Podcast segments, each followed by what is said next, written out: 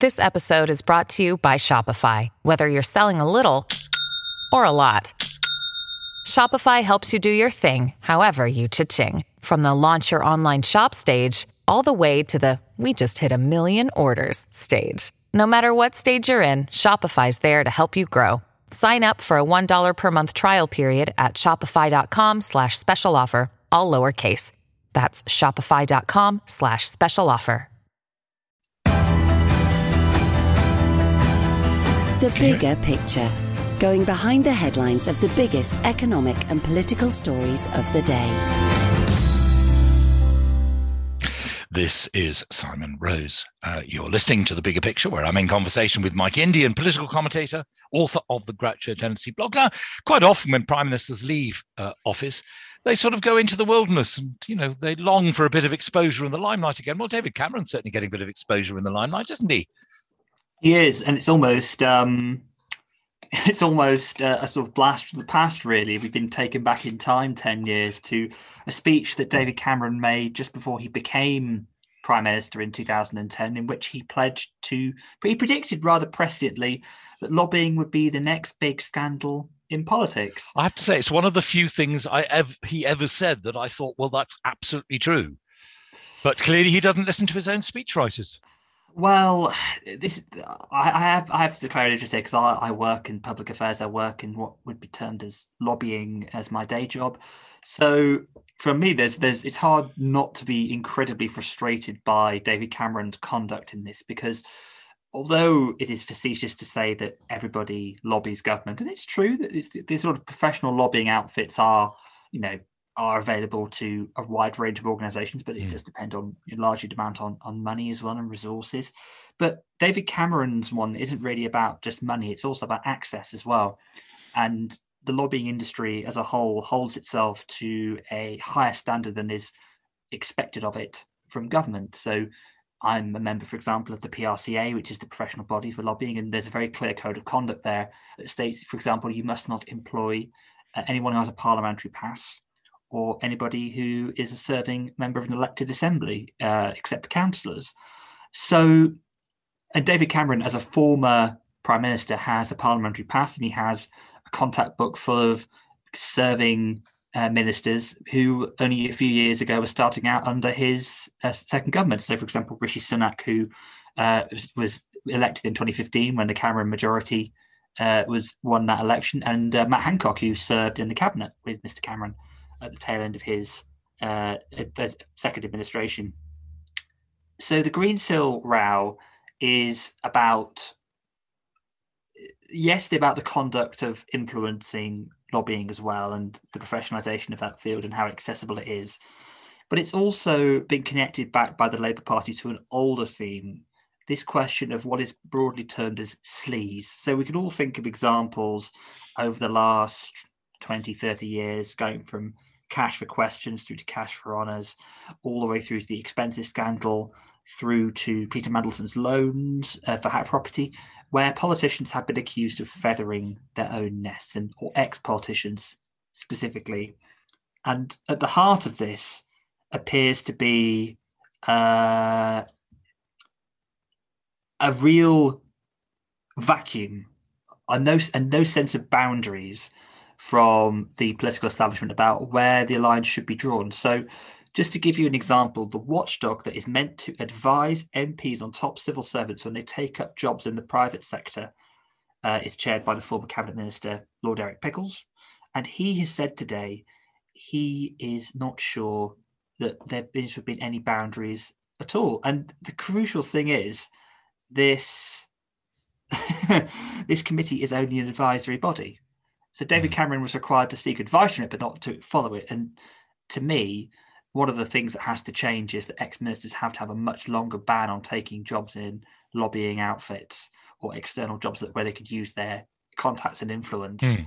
It isn't just, just isn't just isn't just politicians, of course. Um, I mean, civil servants as well yes. are often snapped up, and particularly by businesses because of the knowledge they have about how to you know get things done in Whitehall. With politicians, of course, it's as you point out, it's the contact book that's incredibly useful and the influence that they have. But presumably, if uh, if they had no influence, then businesses wouldn't want to sign them up anyway. Yes. I mean, uh, in some instances, perhaps politicians are just so astute that they would be welcome additions to the board of a company for their brains alone. But we're assuming that the majority of the time it's not that reason that they've been brought on.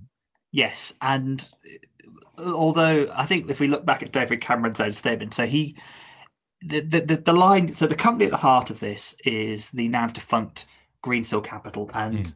during Mr. Cameron's six years as Prime Minister, Lex Greensill uh, worked as an unpaid advisor inside the Cabinet Office, developing a policy to ensure smaller firms were paid more quickly, a scheme that benefited his company at the time. Now, Mr. Cameron says he was brought in by the late Baron uh, Sir Jeremy Heywood to fill that role. Sir Jeremy Heywood sadly is no longer with us um, to answer for himself in that role. But David Cameron insists that he only met with Lex Greensill twice, and but Lex Greensill still had a table in the Cabinet Office, a government email address, and described himself as an advisor to the Prime Minister. Now, if that's sounding a little bit like uh, Adam Werritty and Liam Fox from a few years ago, then there's another potential scandal that we can mention there as well. Fast forward to 2016, Mr. Cameron leaves office. Under the terms and rules set out, he is required not to seek any roles in which he could use his influence to bear for two years after that. So, from July to um, 2016 to July 2018, he doesn't do that. In August 2018, one month after that ban expires, he takes a job as an advisor to Greensill Capital. And there have been several examples of how he's tried to lobby the government on their behalf. Uh, first of all, it was revealed that he had texted the Chancellor, Rishi Sunak, to ask for the company to be included in a government related loan scheme, also approaching senior officials and Treasury uh, ministers as well. And he also had a private drink with Mr. Greensill and Health Secretary Matt Hancock in 2019 to discuss a payment scheme for the NHS that was ultimately taken up and rolled out. Now, Greensill Capital is has gone has been defunct now. It has been a big lender, for example, to Liberty Steel. So there are three thousand jobs there that are under threat as well. So there is this sprawling web of connections here. The issues at the heart of it, though, are this: one, an issue of accountability. Mr. Cameron was not advised to declare these um, appointments, and the existing system and safeguards are not sufficient to cover his activity. There is a government register of lobbyists, but it only covers consultant lobbyists like myself. Mm. And this isn't just a case of sour grapes. You can go onto the PRCA's website and actually see that they want regulation to be toughened up.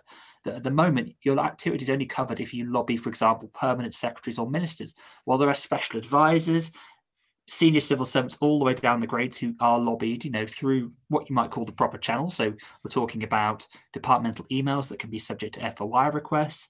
I would submit that a former prime minister texting a chancellor who was first elected under his administration is not a proper and transparent thing to do. Secondly, there's a question of how Mr. Cameron is deploying his influence as well.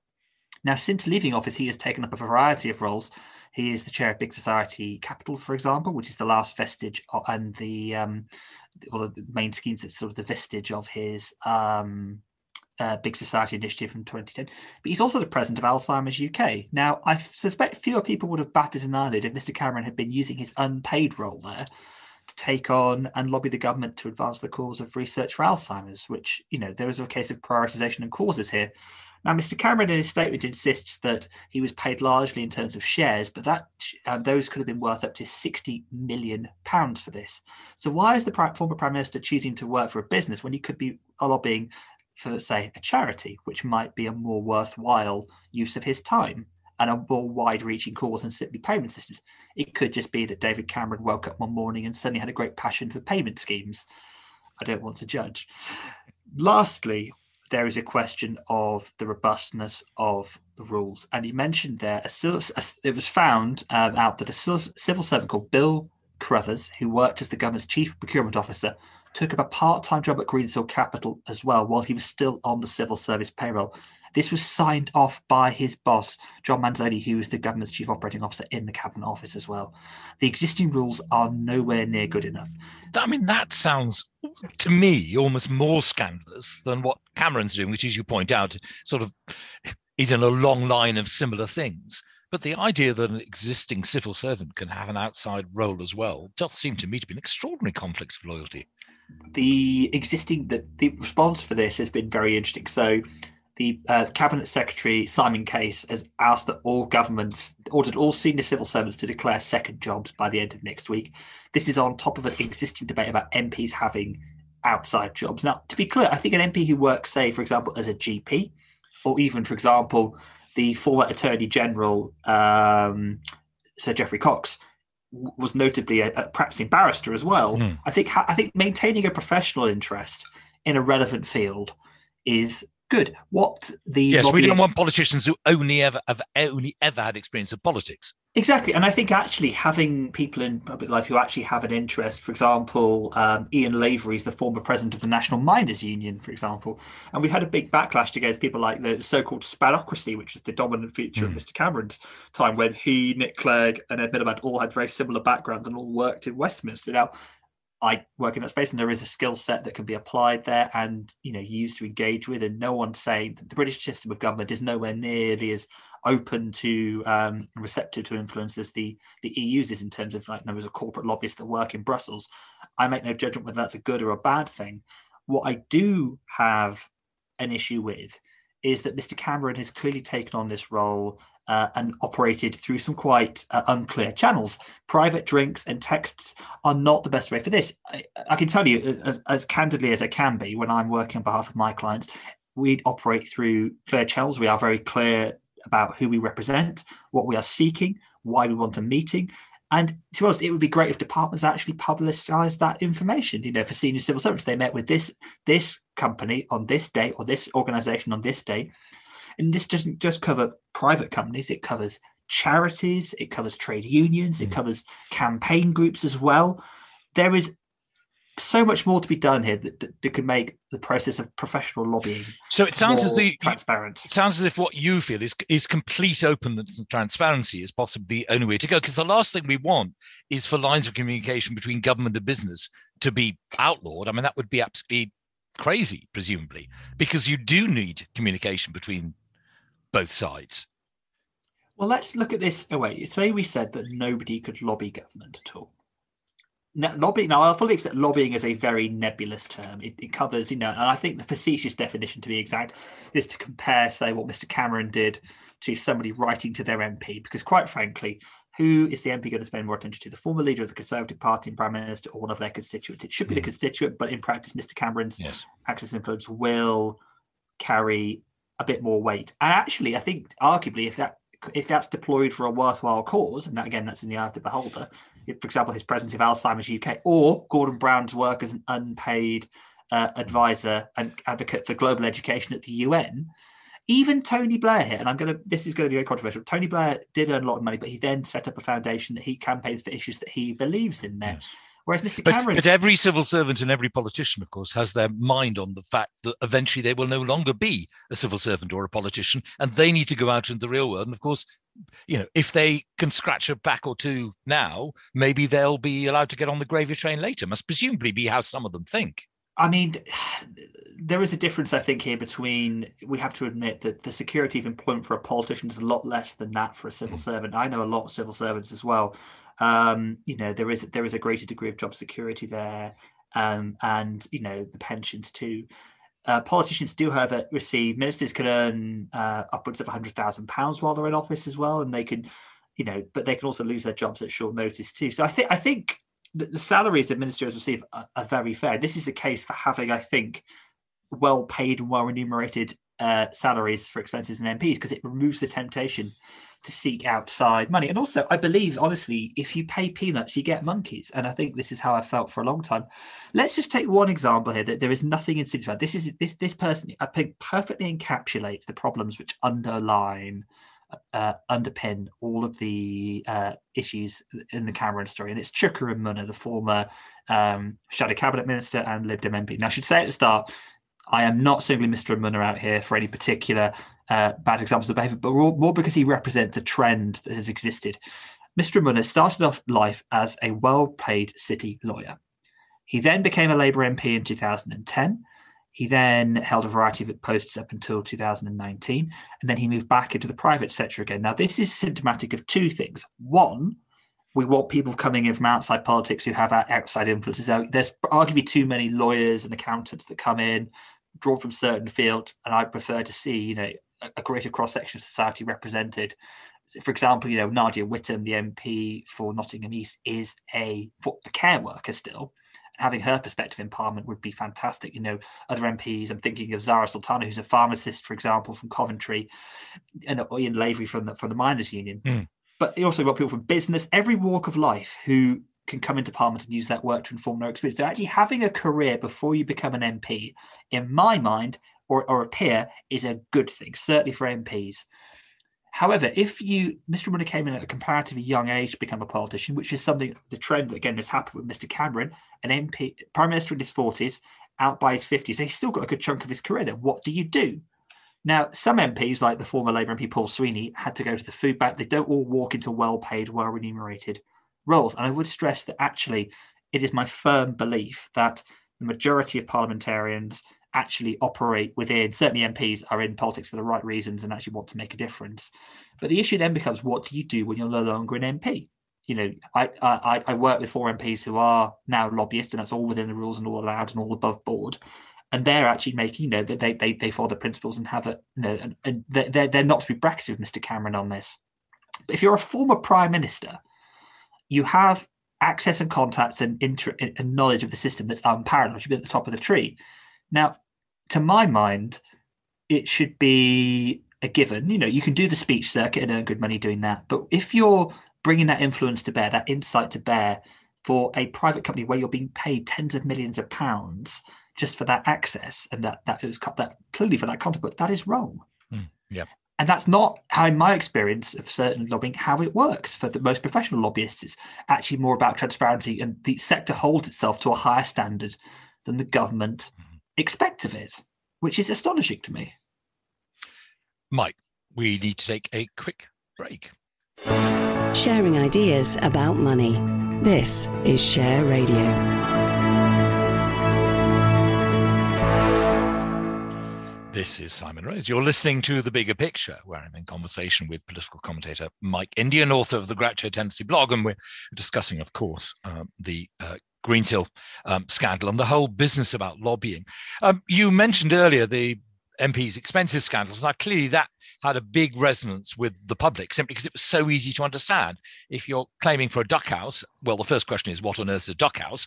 Um, but the second question is, you know, why are they allowed to claim for a duck house? But perhaps something like Greensill maybe it doesn't have as much resonance with the public because it's just a little bit difficult, more difficult to understand. Most of us don't live in that world. Yes, and I'm aware that, and I, I have become aware of this because I, I, I, am somebody who works, has worked in Westminster now for 10 years in and around politics. I have interacted with politicians. I've gone for drinks in Parliament, just, you know, with friends and things like that as well.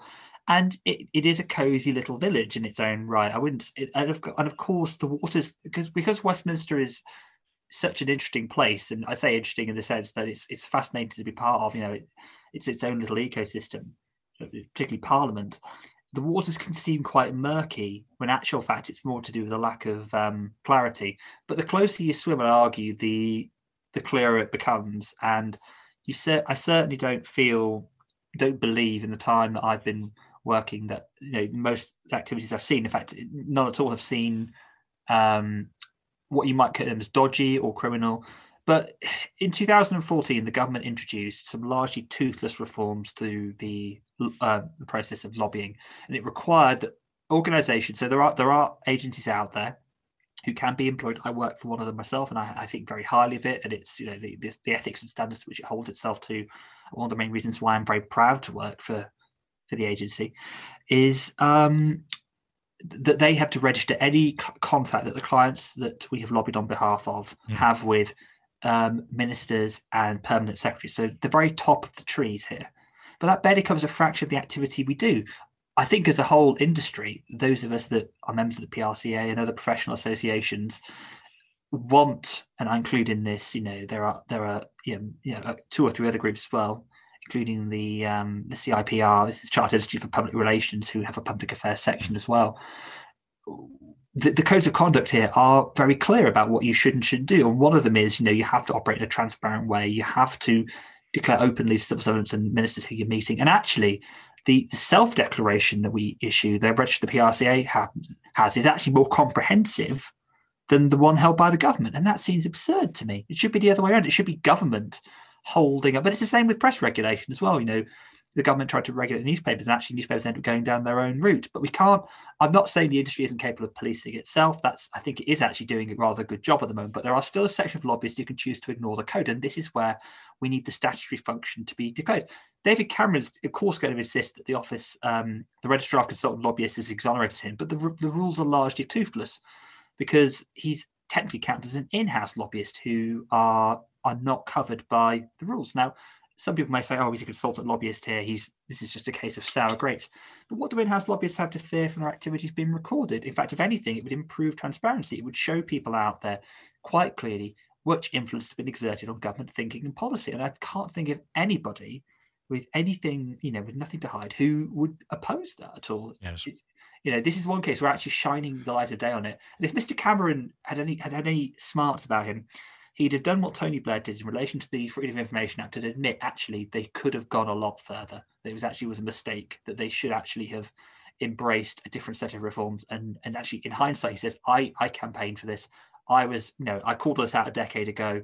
What I did was wrong. It's it, it wasn't within the rules, and I actually think I've changed my mind on this. But he hasn't done that, and unfortunately, he's come out rather on defensive. And so, what about the general public, though? I mean, do we think that they're getting very worked up about this? I know clearly the opposition um, would love to uh, make a lot of fuss, but that doesn't necessarily mean that it would resonate with the public. I think this has the potential to be.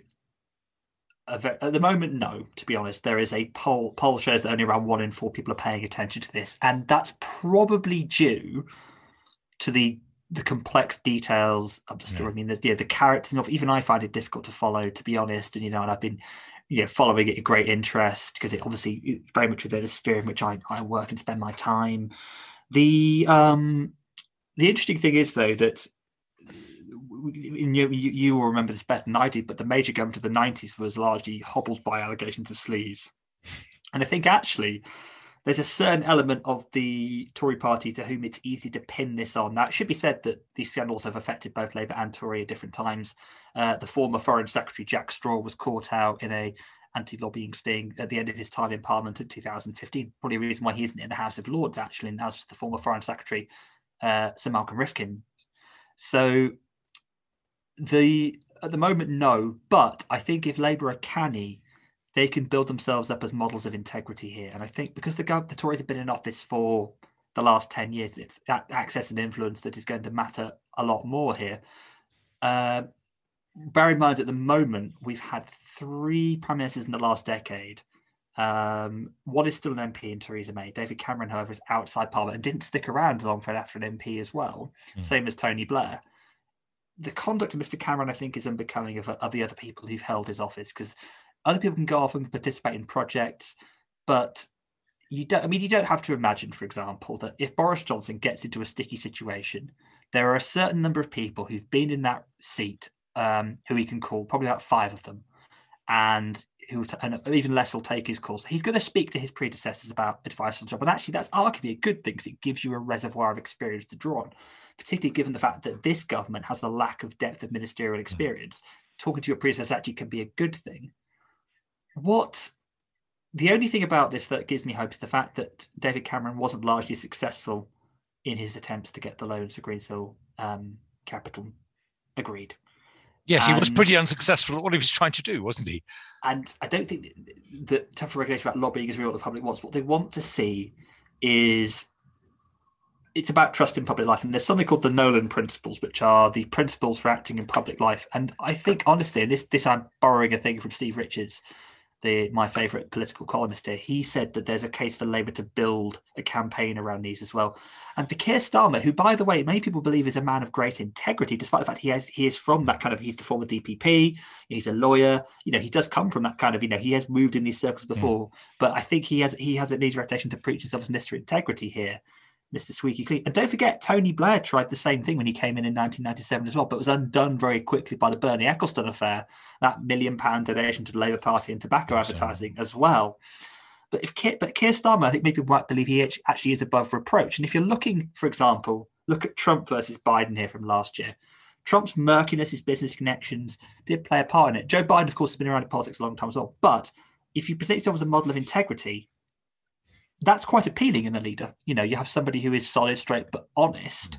I think a lot of people would find that quite appealing, but it all depends on how Labour play it.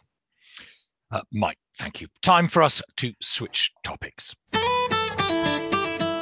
Sharing ideas about money. This is Share Radio.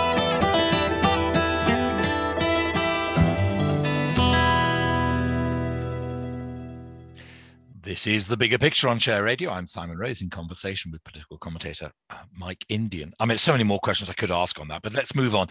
Um, uh, we ought to look well at, at, at, two of the countries within the Union, Northern Ireland, and if we get time, Scotland as well.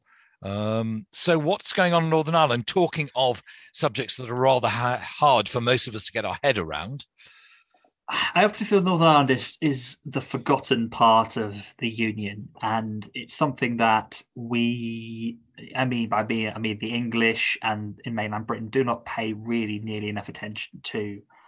There is a very interesting series of events unfolding there in Belfast, and to to understand and explain all of it is rather um, difficult. I'm speaking to a, a friend of mine just before this because who lives in Belfast, just to kind of get his take on things, and he was telling me that he saw the issues as being at the moment the main thing uh, centres on Brexit and the Northern Ireland Protocol, which he's a unionist, so he sees it as full as basically, you know, Northern Ireland being broken off from the UK, and it has presented significant problems since January as well, and is by no means certain that the Northern Ireland Protocol will remain intact, and that underpins arguably the whole um, uh, post-Brexit trade deal that the government reached with the EU at the end of last year and hasn't yet fully been ratified too.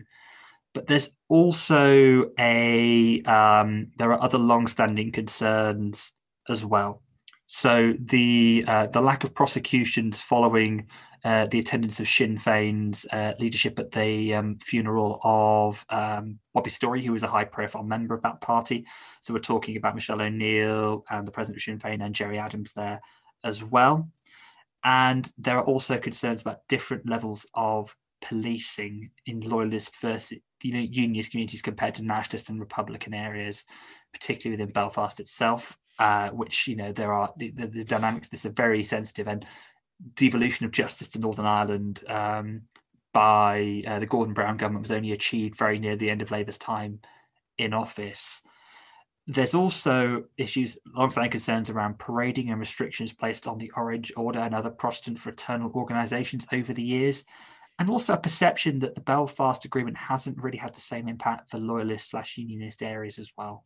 Mm. There's a pretty complex situation going on here, and the um, decision not to prosecute the Sinn Féin leadership, uh, coupled with the impact of Brexit, has led many unionists to feel that it's one rule for the nationalists, another uh, rule for their communities as well. And we shouldn't underestimate the fact that devolution in Northern Ireland has had a very troubled history. It was only uh, last year that the New Decade New Agreement was set up. To the credit, I think, of then Northern Ireland Secretary um, Julian Smith, who lost his job in the reshuffle for reasons that are, aren't entirely clear to me.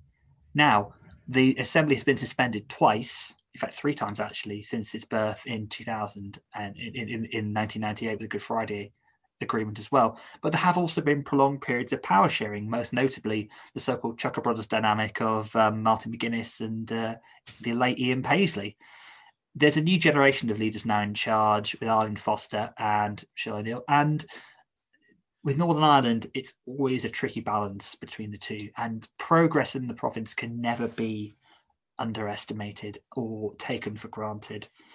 But I think that the UK government has just completely thrown a grenade into the middle of that with the cat-handed Northern Ireland Protocol it implemented last year, which don't forget the wrangling was what gave Theresa May so much of a headache. And I cannot help but feel had we simply opted for the backstop measure, then things would have been the UK web backstop when a lot of these problems would have been a lot cooler and the temperature taken down a lot as well. Yes, because I've seen at a very basic level, I've seen letters from people saying that they can't order stuff from the rest of the UK. Yeah, people just simply won't deliver to Northern Ireland. And in fact, the same letter was saying they're having trouble ordering stuff from the EU as well. Hmm. So it's as almost as they're being cut off. Completely. Northern Ireland is it's in the worst of both worlds, yeah. and Boris Johnson basically threw the DUP under a bus. I'm not saying the DUP didn't deserve it because they prevaricated and played silly buggers with Theresa May's deal. They could have voted for it, and arguably Arlene Foster reaped her own reward there by bringing down Theresa May. Actually, if they if they if they'd swung with it, then they'd have brought with them the right wing of the Tory Party and the ERG and the rest of them on board. Um, in accepting that actually some degree of EU alignment actually would have been a good thing. Mm. But as it is, we're stuck with this very um, thin protocol that's already been threatened to be suspended at least three times. It may be it beds down, it may be everything will be all right. But the issue is that we're only this far away from a hard border in Northern Ireland, which is exactly what we spent the last five years trying to avoid. It wasn't really discussed in the referendum campaign, but that moment where Tony Blair and John Major, two very different politicians, walked across that bridge between Northern Ireland and the Republic and talked about it should have been higher priority in the media at the time. But we were also caught up with Bob Geldof and fishing boats. In many ways, we're all kind of reaping David Cameron's um, uh, folly here again as well. It's funny how a lot of things seem to be coming back to him in this podcast as well. I still with David Cameron. I still just remember that time he came out of the pub and couldn't believe his bike had gone, and he'd He'd got a lock on the bike, but he just put it over a bollard that had no top. You just lift it off. And that's I just his entire premiership. Well, I am afraid I, I, I think that's that's true. He's supposedly a bright man. Now, you talked a little earlier about some of the problems caused when um, parties are in power for a long period of time. So let us turn to Scotland, where the SNP basically be ruling forever, isn't it? Since about the 17th century, something like that. I, I, I can't pretend to have been around in the 17th century, but I can remember a time when there were other administrations in Scotland other than the SNP, but they have come to dominate mm. Scottish politics in a way that few people expected. In fact, the biggest split is now between two different factions of the SNP, the Salmondites, who now have gone off to join the Alba Party. And apologies again to any Gaelic speakers who are listening who feel I've hmm. butchered that pronunciation. And then the flip side is that the there has been no staying power among the unionist leaders. So this is the SNP government seeking its fourth term in office, uh, and most likely the second one in which it would have a majority. Salmond secured an overall majority in 2011, which was an impressive political achievement. Nicola Sturgeon lost a bit of ground in 2016, um, and she was on the back foot. And don't forget, the SNP haven't been on the front foot the entire time for her tenure as first minister. They lost a lot of momentum in the wake of Brexit in terms of she pressed for independence, and then she had to roll back pretty quickly on that. But the the lack of caliber of opposition and unionist politicians, and I have to say, there's no disrespect to, to the to the main man of staying power, uh, Willie Rennie, who leads the Scottish Lib Dems, who's been in power for both Salmond and uh, Sturgeon's um, time in office. But the Lib Dems are not going to be a force up there the pro independence forces look to make the most gains. I saw a seat projection this week that's put the SNP on course to gain nearly all constituency seats, apart from a couple. Um, the list system means that Scottish Labour and the Scottish Tories will be vying for second and third place because of that top up system. But with the Green, if the Greens join the SNP in a formal coalition, which I think is quite possible actually, you've got a, a, an almost super majority for hmm. independence mm. there, and it becomes very difficult for Boris Johnson to arguably withhold that that referendum any longer if a majority of Scots, if turnout in Scottish elections is high, and also a majority of people vote for independent supporting parties. And again, I, I can't judge Anas Sarwar yet. He's the new Scottish Labour leader. I haven't seen much of him. But Douglas Ross will be hoping to take his seat in the Scottish Parliament as well as the Scottish Conservative. But I wouldn't put him in the same league as Nicola Sturgeon. Mm. She is undoubtedly the biggest political force in these isles today, alongside I'd put her alongside Arlene Foster in terms of ability and Michelle O'Neill. Um, she's streets ahead of Mark Drakeford or Boris Johnson or Keir Starmer in terms of ability. Mm. But the SNP are also having to defend a an under-examined domestic record. There a lack of progress on education. Their questionable choices on populist spending on tuition fees and the widening of the education attainment gap, the centralization of power, the starving of local government of funding, and the fact they have spent some of the coronavirus funding allocated on things like free bus travel as opposed to anti COVID regulations is something that should all be questioned. But unfortunately, as long as independence remains on the table, there is going to be a sense that if Scotland leaves the union, then it's effectively consigning the making the same problem that South Africa had post 1994. The ANC become the one party dominant with a, it's a majority of the circuits, and then it means that it makes it harder for Labour to win in England as well, unless you have another Tony Blair type figure in that category too. So effectively, don't England and Scotland become one party states under that model? It's not a, an idea that I particularly relish in either case. No, no, extraordinary. It, it. I mean, to somebody you know living south of the border, it's just extraordinary how little of the the muck that could be slung at the SNP sticks at all. So no doubt it, it works in their favour if they just keep talking about independence the whole time.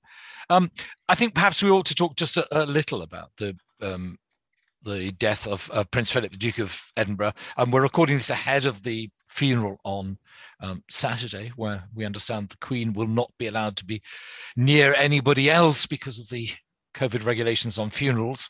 Um, but I did think you do want to talk about it just a little before we finish. Yes, I'm aware that yourself and Tim touched on this last week, so I won't. Um, I won't uh, expand too much on the remarkable life of the Duke, but perhaps more to consider his view of politicians, because um, Sir Nicholas Soames was on the um, a friend of Prince Charles was on uh, Times Radio at the weekend. He said he never heard Prince Philip have a, a favourable thing to say about politicians in general, and I can't help but think that it'd be very tempting, I think, to to say the Duke was prescient in that view but I also think that the, that view permeating through society has done a great deal of damage to our body politic as well. And obviously, um, His Late Royal Highness had the advantage of seeing many political leaders up close and judging their character. And it's all very tempting to say, oh, he, you know, all politicians are rotten. But at the end of the day, um, these are the people we elect to represent us. And I think the under, the undercurrent of theme throughout all this has been about the caliber of people we want representing us at the highest point, at the highest levels of uh, our society, and particularly in the day to day decision making as well.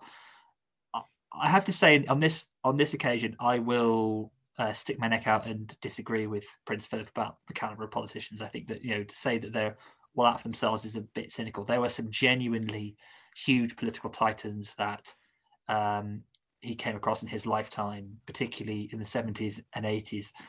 Since the 90s, though, I think his words have rung more true in terms of the kinds of people they have. And I, I, would, I don't think anyone would put um, Winston Churchill and Boris Johnson in the same league by a long way, as much as Boris Johnson would love to be in the same. I was about to say it's Boris Johnson might, but yeah. But I think perhaps there's a, there's a, there's there's something to be taken from that. That if there is a, a, a something to, that we can hope to change, is that we can get back to a better caliber of governing class that the Prince Philip's children and grandchildren will uh, interact with and uh, as members of the royal family. Because at the end of the day, although we have a great deal of pride in the monarchy, Britain is still a democracy. I think we should be proud of ourselves as a constitutional monarchy and a democracy. And that is only possible because of a strong and varied and interested political class. And that would be a wonderful thing to come out of this. Mike, thank you very much indeed. I've been in conversation with Mike Indian, political commentator, of course, and author of the Groucho Tendency blog. And Mike will be back talking to me again in a fortnight's time. The bigger picture, going behind the headlines of the biggest economic and political stories of the day.